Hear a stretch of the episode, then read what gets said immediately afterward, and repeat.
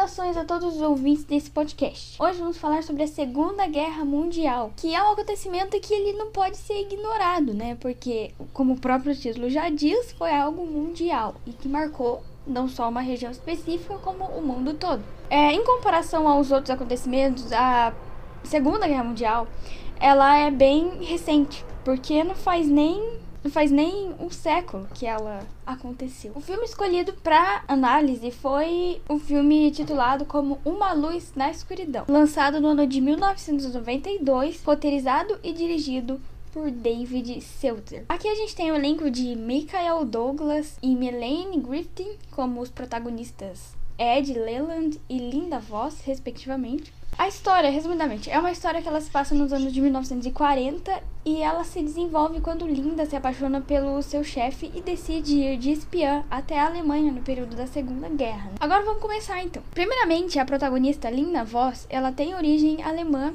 e judia. E aí ela se muda para Nova York. Com isso, em Nova York, devido à sua fluência no idioma, o seu emprego acaba por ser é, trabalhar como tradutora para o chefe, né? Para um cara chamado Ed Leland, né? Que é aquele que a gente já mencionou. Então ela vai ser a tradutora. Ela vai pegar as coisas do alemão e vai traduzir para o inglês. Um ponto que é muito importante para a história e que também vale ser comentado é que em determinado momento é mostrado a junção da América com a equipe dos aliados, no caso a América e os Estados Unidos, com os aliados, né? Que foi o lado que ele ficou durante a guerra, a Segunda Guerra toda. E o próprio Ed Leland, que é aquele chefe lá, ele, come ele começa em uma determinada parte a cumprir, a cumprir a função de coronel da Agência de Serviços Estratégicos, a chamada no filme ASE. E aí a Linda, ela começou a trabalhar em um departamento relacionado à própria guerra e depois a investigar o Ed Leland, que era o, o chefe dela, né?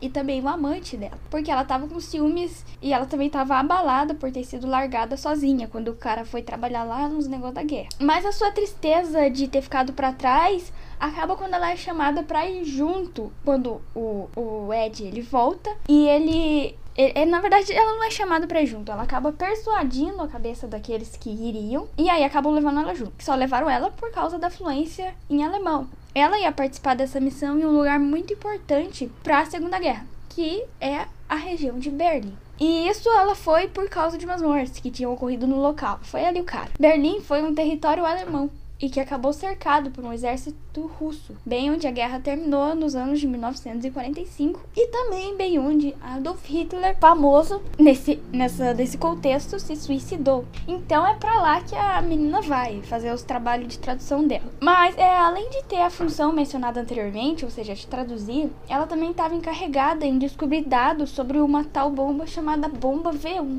E essa bomba ela não existe apenas no filme ela foi, na verdade, uma bomba voadora. Isso na realidade, uma bomba voadora. Sendo o primeiro míssil moderno guiado. Então, assim, é uma bomba importante e ela estava lá em nome dos aliados para buscar informações, especialmente porque ela entendia a linguagem dos alemães, para buscar dos alemãos, para buscar informações sobre essa bomba e saber exatamente o que aconteceria. Os personagens apresentados durante a trama e que são competentes, ou seja, do lado do bem, eles a maioria fazem parte dos aliados, né, obviamente. Só que uma coisa que a gente não pode esquecer é que esse é um filme produzido nos Estados Unidos e no Reino Unido. Então, uma coisa óbvia também é a exaltação de ambos os lugares. Entretanto, os personagens nazistas, eles também existem, né? Eles não são nulos. Em especial, a gente tem um aí que aparece que é um tal chamado Freise Otto Dierit, que ele apareceu no jantar feito pela própria Linda e nessa situação, ela consegue informações a respeito do que acontecia do outro lado, né, do lado dos nazistas. E junto disso, ela também consegue documentos dos quais ela tinha a função de fotografar, para guardar. Outra coisa também muito importante nesse filme foi a caracterização. O próprio diretor, né, o David Seltzer, ele, bem, não foi ele, né, que escolheu,